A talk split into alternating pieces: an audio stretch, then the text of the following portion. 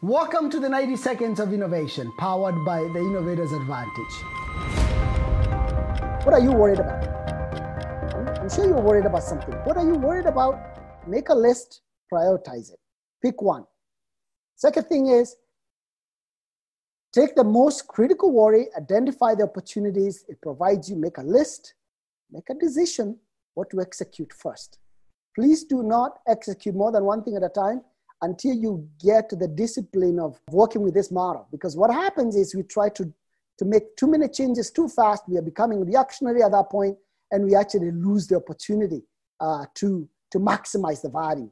The last one is identify barriers for execution. Identify very simple tools. You may even have to stop using complex tools so that you can simplify your life a little bit so that now you can focus on executing on what you believe will give you the greatest value. Create a system that supports you to be successful.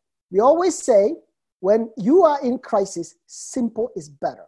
During crisis, look for ways to simplify your operations, simplify the language, simplify communication, simplify the way you communicate to your customers, the way you deliver goods and services.